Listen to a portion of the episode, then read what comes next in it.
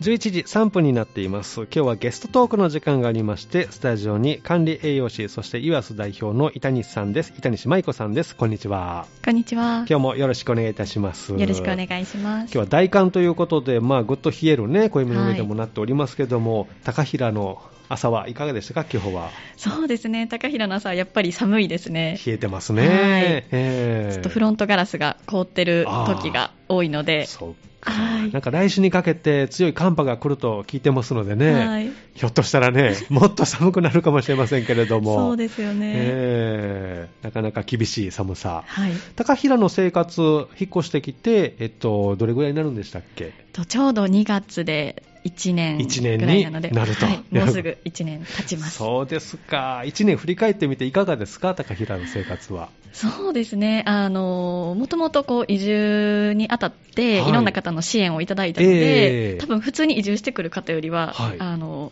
なんていうんですかね、人脈の広がりがすごく早かったなって思う1あーな年るでしほたど。ね。ええじゃあもう、引っ越してきたら知り合いが何人かいてるような感じで。そうですね、ですし、こうすぐにつなげていただけるっていえう環境なのがすごくありがたいと思いなながら、こう1年結構楽しく交流もしながあーら、そうはでい、すか過ごさせていただくことができました。ええで、寒い冬、まあ、2月なので、まあ、その寒さはね、経験済みだと思いますけどもね、 やってきたという感じで。はい雪とかどうなんでしょうね。そうですよね去年の2月ええはそんなに雪が積もったりはなかったんですけれども、ちょっとね、その寒波のそう。状況によっては来、週、ひょっとしたら降るかもしれないと いうね、ええその時の移動手段とかはね、ちょっと考えとかないとね、そうですいけないね、ですけど、ちょっと覚悟を決めて、 そう運で転す運転もね、ゆっくりめ運に。転そうそう、はい気をつけて運転ね、そしてまあこう、えー今年最初の放送となりますのでね、板谷さんをお迎えして、お正月とかはどのようにこう過ごされたんですか、今回は。そうですね、お正月は、あの家でうん過ごしたんですけれども、やっぱりおせちとかうん、食べましたね、食べましたか、おせちいや、食べてないです、ね 。本当ですか、ええ何年ぐらい食べてないですか、おせち何年食べてないんでしょうね、わからないぐぐららい い。。 本当ですか、ええお正月あの、王城に入ったね、、はいいろんな種類のうんうん、うんわからないぐらい食わべかてらるんなでいすぐね。らいですかね、はいなかなかそうですよね、うんあの家族でとか、ええ大人数でとかじゃないはと、い作るのがね、大変ですもんねそう、何品もおせちっていうのそうは。ですね、うんまあ何日か持つように日持ちするようにちょっとこう濃いめの味付けとかね、はいなってますので日持ちするタイプこう言ってもね毎日何かしら食べるもの はこうあったりするので、はい日持ちさせなくていいかなというので、はいそうですよね、ええサンダの皆さんはどうなんでしょう、皆さん結構おせちとかも食べてらっしゃるんでしょ多うか分ね皆さん召し上がったと思いますけどね、うん何かこう板西家のと特徴というかおせちの特徴とかあるんですか特徴ですか、ええそまあ、でも結構そのメジャーな、はいえーおせち料理がうん入ってたりするんですけれども、我が家の味付けははい結構甘さ控えめですね、ああそうなんですねんまり砂糖とかを使わずに作ってるので、ええまあ、あっさりとした、結構あね、っさ地りで方によって味付けも違うと思うんでそうすでよ。すね、あのお雑煮もそうですしね、そうですねええお雑煮のお餅は丸い、四角い、丸ですね。あ丸で、はい。そのお餅はどうしてます焼いてから、煮てから、あー、えーっと、焼いてはないですね。あじゃあに煮るんですね、そうですねええじゃあ、とろとろになる系の、はい結構あー、そうですか、お汁と混ざり合うぐらいの。いですね、 トロトロで。とろとろのお餅、いいです ね、何枚ぐらい食べるんですか、お餅は、私はそんなに食が細めなので、ええそんなに多くは食べないんですけど、あ、でもね、お餅といえば、あええの、高平で、はい里の山が、はいで、えっと、お餅つきをしたので、ええええええあはいそうなんですね年始にはい、おその時にね、たくさん食べました。おー そう美味しいでしょうね、つはいきたてとかね。で、えっと、お醤油作りも、あのそうですしてたんでさすれてけますど、ねうんその絞りたて生醤油につけて食べるつきたてのお餅っていうのが、おーもう本当に贅沢で。そうですか。え、醤油の絞り体験もされたんですかそうですね。まあ、見学っていう形なんですけあれどそうもで、すか。まあ、ちょっ。と作業も、あの、手伝いつつ、ええええ来週ね、里の山鹿の佐藤さん来られますんで、はいそんな話も出るかもしれませんね。はいぜひ詳しく聞いてみてくだ さいその時にお聞きしたいと思います。で、寒い時期のこのお野菜とか、あの、管理栄養士のこう立場からですね、板西さんこう見て、この時期取った方がいいよとかいうお野菜とか、はいはいはい料理方法とか何かありますかそうですね。まあ、前回、冬野菜のお話もしたんですけれどそうでしたねも、やっぱり乾燥が気になるってそうそういうようそなう、すぐ声かをさついてくるんですよ。そうですよね私も。きますのえで、えあの皮膚のこう健康を保つようなのに、まあ、役立はいつちょっと栄養素とか、おーまあ、それを多く含む食材について少しお話できたらなと、はいあそうなんですね。興味ありますね。は。はいいどんな食材が向いてますかそうですね、まあ、やっぱり皮膚の、あのー元って、うんタンパク質なのでタンパク質もちろんタンパク質はベースで、まはあ、い何でもね、ええ大体体の元になってるものなので、ええ取らないといけないんですけれども、はいまあ、プラスでちょっと意識して取っていただきたい栄養素としては、あのビタミンですねビタミン。はいでビタミンの中でも、はい特にビタミン A とかビタミン A。はい、ビタミン E とか、 E はい、あああどとはういったものに含まれてるんですかそうですねあのビタミン A とかだと、はい結構その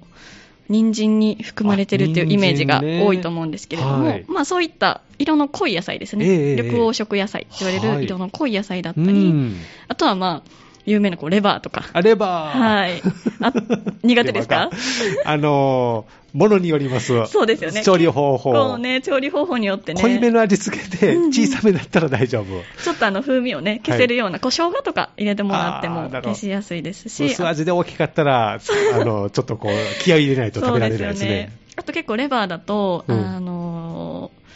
加熱して、はいペースト状にして、はいそのパテみたいにしてしまうあーとなるほどあのちょっとおつまみにあ,、あ、なるのほどねバーとかであったりしませんあバーねはいはいフランスパンちょっと薄切りにしてあーおしゃれなやつねトーストしてはいはいはいはいああいうのにすると結構ハーブとか混ぜれるのであーなるほどはい、香り気美味しにいでせずに食べれたりとちょかっとニンニク入れたりとか。はいあーなるあほどねとはまあうなぎとか卵とかうなぎはあ、い卵ね。はいはい。この辺りに含まれてますねいいですね。うなぎだったらいくらでも入りますね。あ本当ですかじゃあちょっとう なぎをはい食べるように予算オーバーしそうですけど、すぐ。えーあとそういった食材に含まれて。そうですね、はいがビタミン A で A ですねビビタタミミンン E っていうのも、あのそういう皮膚の再生とか、まあ、うん健康を保ってくれるのに役立つんですけれども、こちらはあのアーモンドとかあとナアーッモツン類ド。あ、そうなんですに含まねれ。てたりとかへーあとは、まあ、これもお魚ですねイワシとか、はイクラとか魚介類にあも魚介類に多く含まれてますあそうなんねですね。はへいえ。じゃあそういったまあ食材と、あとはタンパク質をそうですね取るっていうのがはい大事。でポイントとしては、はいビタミン A とか E っていうのが、あのビタミンには2種類ありまして、はいえー、と脂溶性ビタミンっていうこう、はい油に溶けやすいビタミンと、ええはい水溶性ビタミンっていう水に溶けやすいビタミンがあるんですよ、あーええでその中でもビタミン A と E は脂溶性のビタミンになるので、はいええあの油と一緒に摂ると吸収率が上がります、あ、そうなんですね。はいへえ。なので結構ちょっとまあ炒め物の時にに一緒に入れてもらったりとかなるほど。はい、しそてのいただくと油は何油でもいいんですかそうですね、まあ、できればあの加熱に強いような酸化しにくい油、例えば、えええー米油とか、米油とか結構酸化率が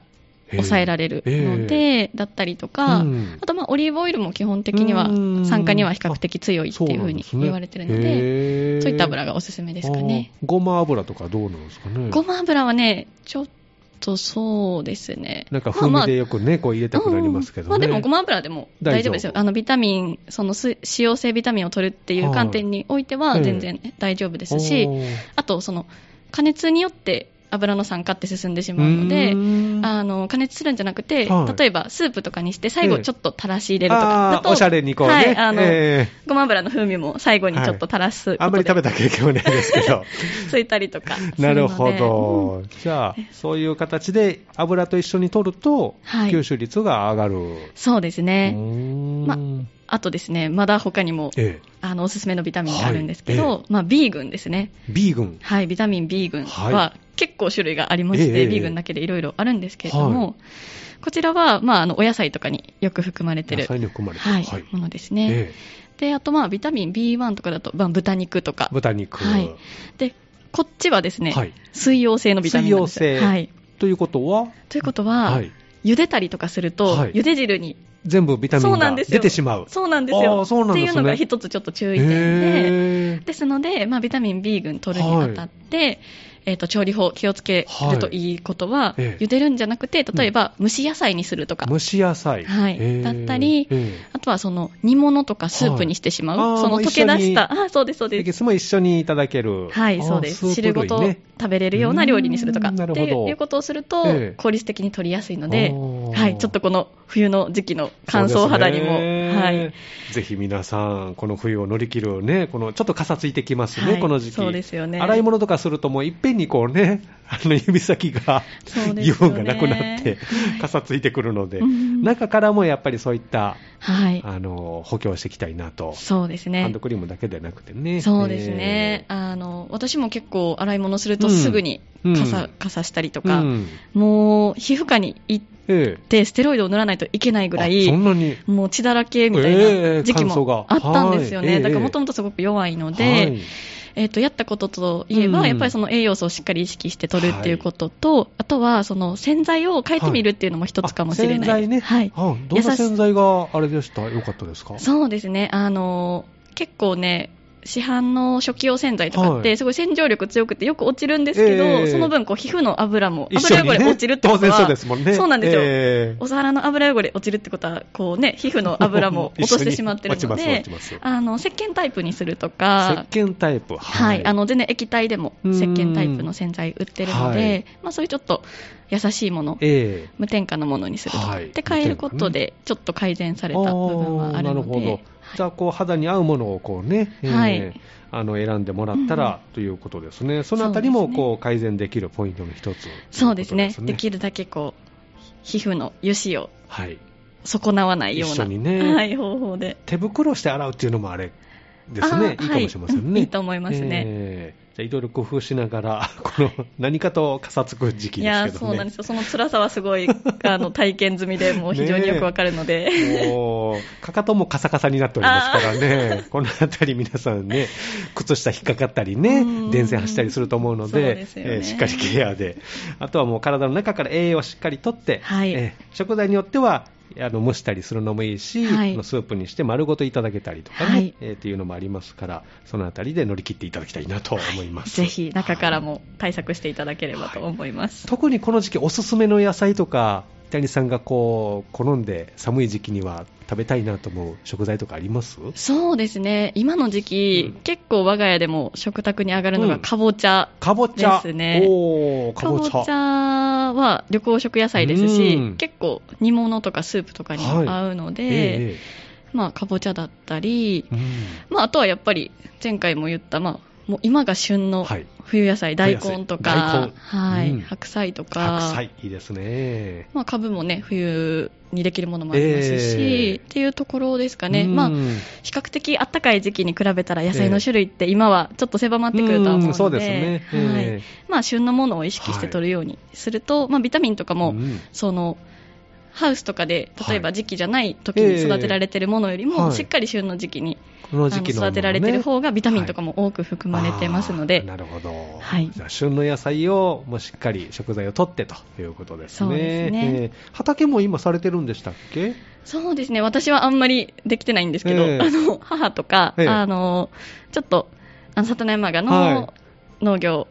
皆さんでやりましょうっていうグループだったりとかではやってるので、高平では結構やっぱ畑やってる方多いじゃないですか、うんうんなので、あ、これできてるなとか、で今もの、瞬間すぐ分かりますもんねそうですね目の前でねできてますもんねただ最近よく霜が降りてるので、あーやっぱりちょっと葉っぱが、ええあの、弱ってしまったりとかっていうのを見て、寒いだろうなって思いながら。ねえ野菜もね頑張ってますよね、であ はいれ凍らないようにっていうので甘くなっていくんですそうです糖分がねそうですはいええじゃあそういったところももうならではなのでね、はいやっぱり旬の食材をぜひ味わっていただきたいですね,、うんそうですねありましたでは後半もですねいろいろお話をお聞きしていきたいと思います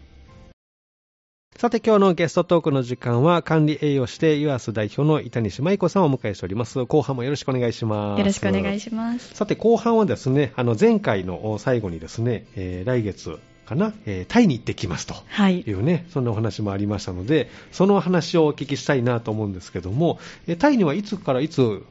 お出かけだったんですかえっ、と、タイに行ってたのは、はいえー12月の後半ですね。うん21日から、はいえー27日、まあ約1週間ほど行おっておりまーした。そうなんですねえ向こうは季節的にはどんな時期になるんですかえっとね、向こうは、えっと、と常夏というか常に暖かい気候なあのあで、ーなるほどで、あの、気温でいくと、ええまあ20度から30度。いいですね はい暖かくてこの寒い山だからそうですね、ええだいぶその体がちょっと慣れるまでに、ちょっと行ってすぐとかだと、そそですねううなんですよ。こう、毛穴がキュッてしまってる状態でそう行って、降りたらあったかいので。暑いは。ちょっと混乱しますね。はい体温服装も難しいしね。そうなんですええ行くときは冬の格好でね、行きますけど、着いたらもう夏の服装にそうなんですよ。なって、荷物がちょっとかさばるなぁと。はい。なので、コートはもう持っていかずに、うんあの、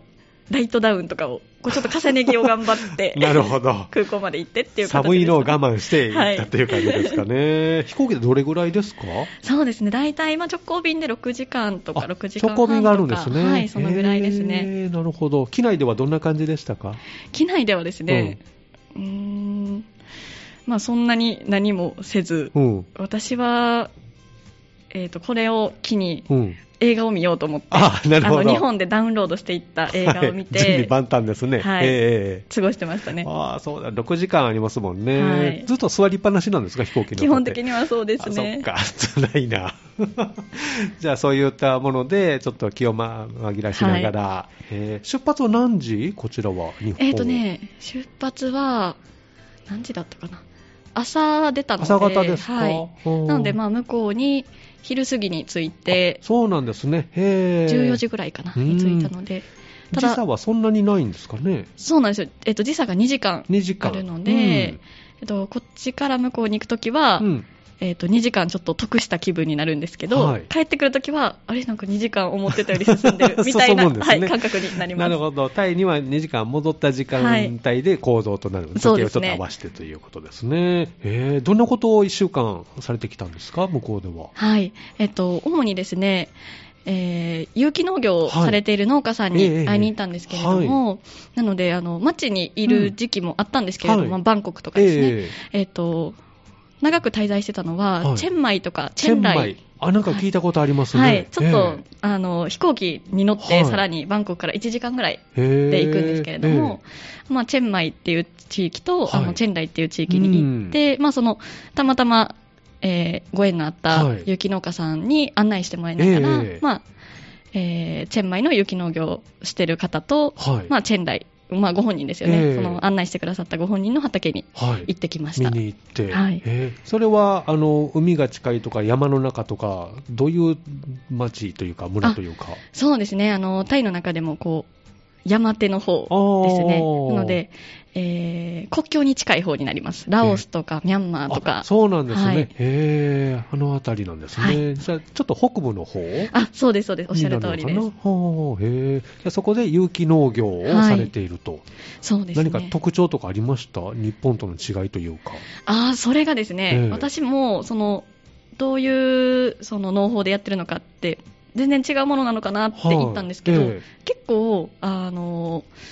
日本と似てる点があったりとうーんそうなか、んですね逆にこう日本えの、まあ、ちょっと古い方で、その無農薬とかでやってた有名な方をえはいご存知だったりとか、っていう共通点がね、意外とあって、そうなんですね、はいあ、ー面白かったですね。へーでまあ、何より結構その、うん驚いたのが、うん大人になってからでも、はい皆さんね大学に行って有機農業を学ぶへー方が、はい学んだっていう方ばっかりだったんですね、私が出会った方は。ええでそれがすごく学びやすい環境が、うんそのタイ政府によって整えられていて、うん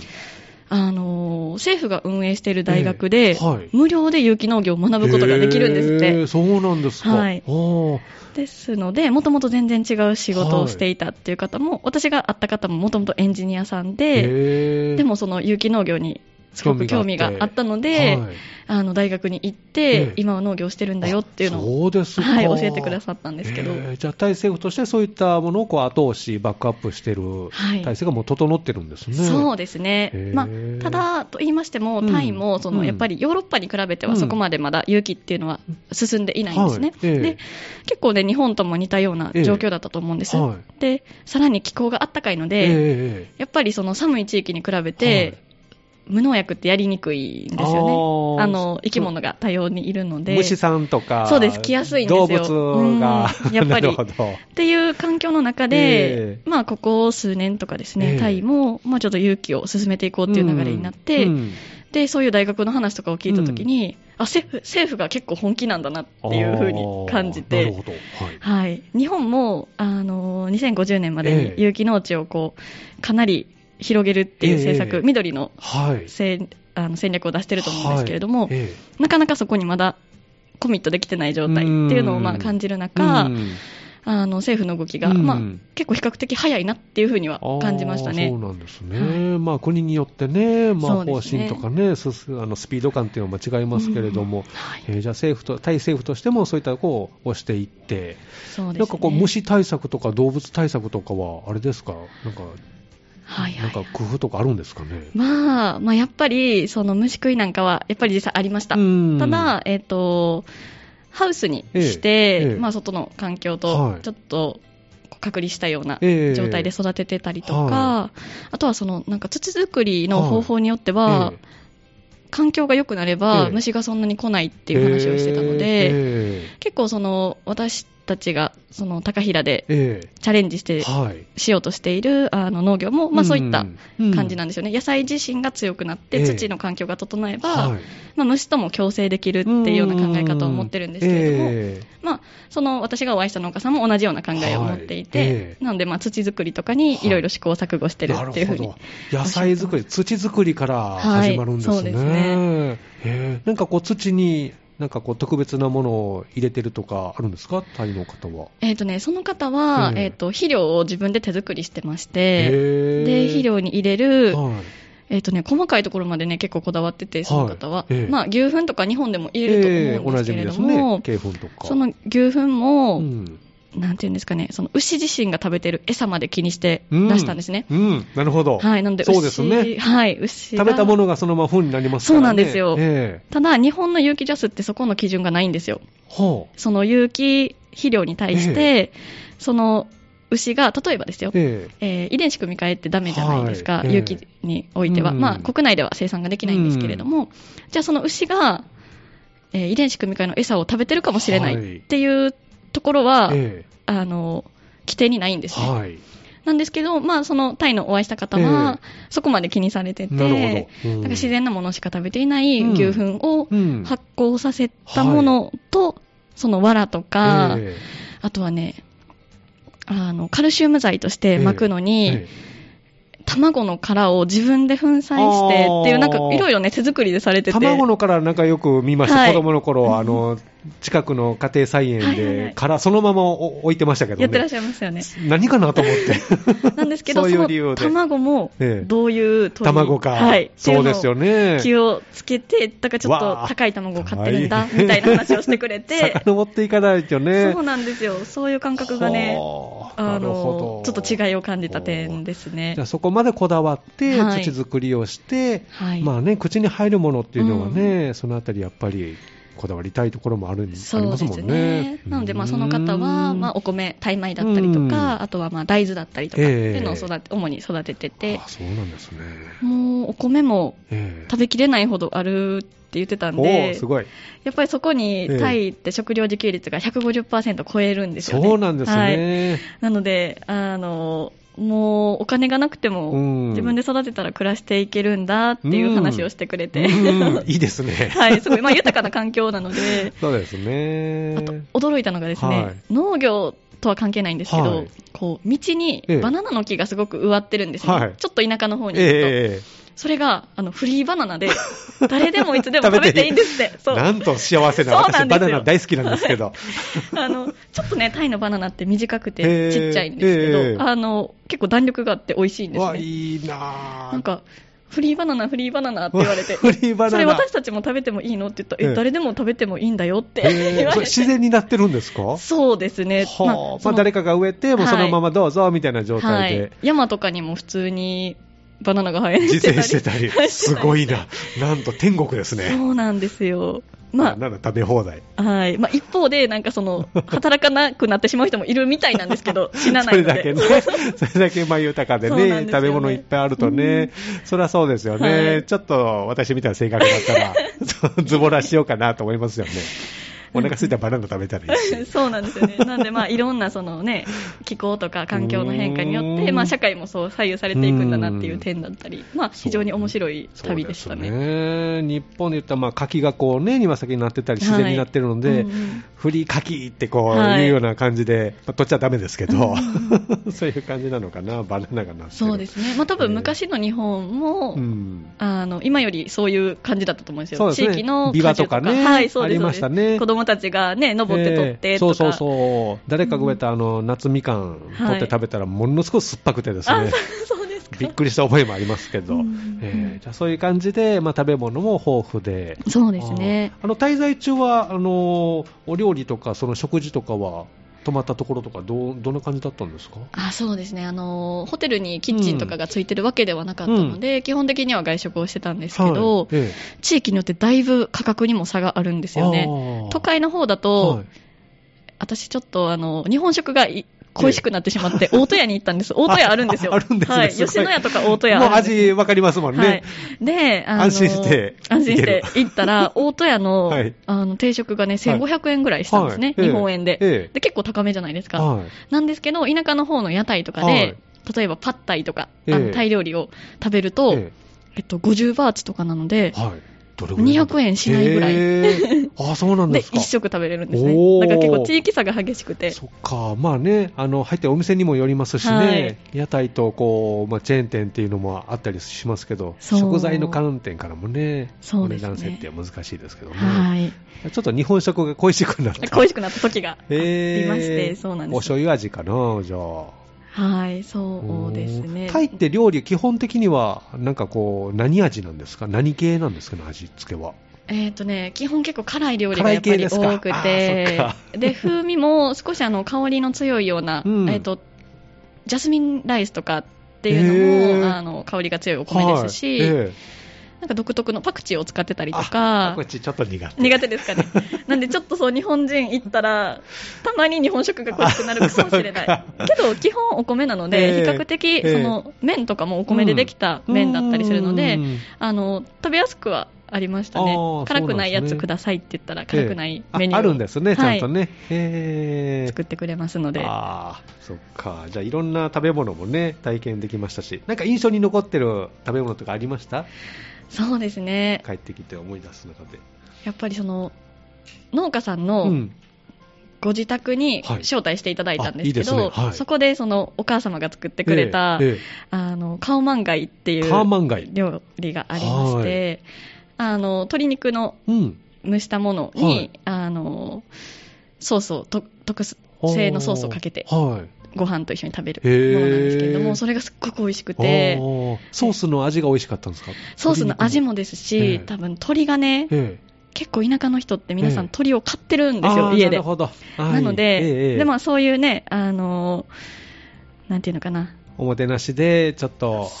おそらく締めてくれたそうんですね。ですけど、ええあ、の鳥が食べてるものまでうん考えて卵を選ぶような方なのうんで、やっぱり多分その、餌もあねげてる餌もいいものだとそ思ううんででしすょうね。ね。全然臭みがなくて。ああ、そうなんですはね。い、すごく、やっぱ外食より美味しかったですね。お ー本当にありがたいおもてなしをしていただい て。いいですね。じゃあ、その1週間の滞在で、そういった有機農法の、まあ、いろんなやり方とか、まあ、取り組み方をこう学んでこられて、そうですね。でもうそれを今度、まあ、高平でもちょっと実践しつつ、今後の活動に谷さんも生かしていこうかなという流れですかね。そうですね。まあちょっと何か、これからもそのご縁をつないで交流もできたらいいなとうん、思いますあし。逆に今度、ね、高平に来ていただいたらね。そうなんでですよ。来ていただきたくて。ねえで、しかもその方、一度、あの、日本に農業を学びにあ来たことがある方だったのそうなんで、ですねええまた日本にも来てくださいねって言っおて。ーいいですね、はいぜひこの寒さを体験して。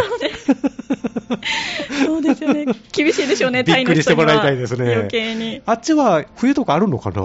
冬、えっ、とね、こんな寒い冬はなくて、えっと、なんなら行った時が結構寒い時期なんですよね。ええあそれでもでも20度ぐらいね、はい。で、まあ、寒暖差が結構夜と昼で激しかったりしうて、ん夜は10度台とか17度あーとそうなかなったりするんですけど、ねええでも全然はい。でもそれでも向こうの方は、 ええもうすごく寒い。寒い寒よくそんな格好で入れ るね、みたいな感じで言われダウてンたとのかで。着てるかもしれませんはいね、ひょっとしたらね、 そうなんですもうよ。ぜひあの冬のサンダの雪の積もった日に、 はい、いただきたいですね。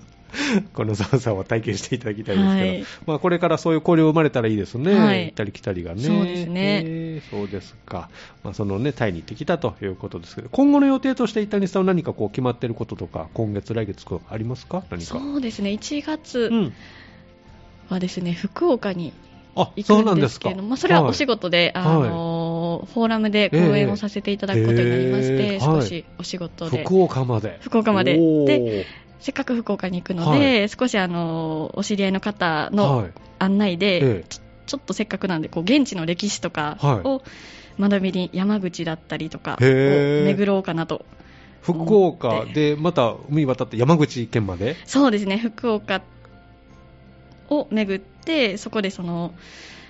まあ、食あんまり関係ないんですけど、はい例えばその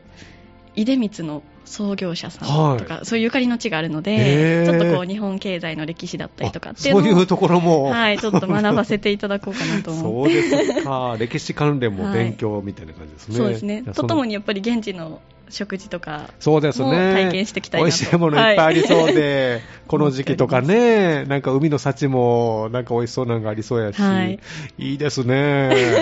そう、まあ、いろんなね、あちこち行って食べ物とかね、取られてますけど、そんなにこう、ぽっちゃりはされてませんよね。なんかされてるんですか、こう。ああ、そうですね。まあ、もともとそんなに食べるタイプではないんですけれども、なんか運動してるとか。あただ、あの、運動はね、ええあんまりしてないです。あしてないんですか。実は、実はね そうなんです かなんですけど、その食べ過ぎた時とか、やっぱりそういう仕事関係の会食が続いた時とかっていうのは、ええーもう腸が荒れてることが自分でわかるんですえあね。、なるほど。負担をかけてしまうとはいいうはいはい。なると、暴飲暴食ね。はい、。あえてプチファスティングをしたりします。何ですか、それ。えっと、ファスティングって聞いたことありますかね、言葉は。うん初めて聞きました。初めて聞きました か。はい、あの、あわかりやすく言うと断食ですね今。なるほど。はい、あの少しの期間で断食をする、ええそれで荒れてるのをこう炎症を収めあて、ーえ一食抜くとかですか、それはー。あそうですね、だったうり、ーん、その程度に合わせて、それは感覚なんで、ちょっと皆さんにぜひやってみてくださいってすぐには言えないんですけど、はい私はこう自分で判断しえて、えまあ、これぐらい今、炎症が起きてるから、1日じゃ休もうかなとか、ああー、なんまあとなくわかるんですね、そういうの。半日にしようが。ほかなとかうほうはいなんか胃が重たいなとかね、ああそうりまですす、あります。をうんえっと、栄養も取らないといけないんですけど、うんまずそれを、荒れてるのを沈めることを先にしてから栄養を取るっていうことをする方ながるほど効率が良かったりとかするのへで、え飲み物とか飲んで、飲み物は飲みますね。あの取るんですね。はいまあ、気をつけることといえば、ええその断食まではしなくても、はいやっぱり消化のいいものを食べるっていううんところですかはね。い、そうですね、やっぱりあのじゃあ、お正月明けのこう七草がゆとか、はいやっぱり理にかなってるというか、そうです、そうです。ねえ、そのあたりをこうやっぱり大事にしていきたいですね。はい じゃああの食べ過ぎた飲み過ぎた次の日はちょっとこうねプチ断食をして、はい 胃を整えていくということですね。じゃあまた来月もあの食材の話とかそういった体験談とかお聞きしたいなと思いますのでだ来月もどうぞよろしくお願いいたします。はいよろしくお願いいたします。えー今日のゲストトークの時間は管理栄養士で岩瀬代表の板西舞子さんでした。ありがとうございました。ありがとうございました。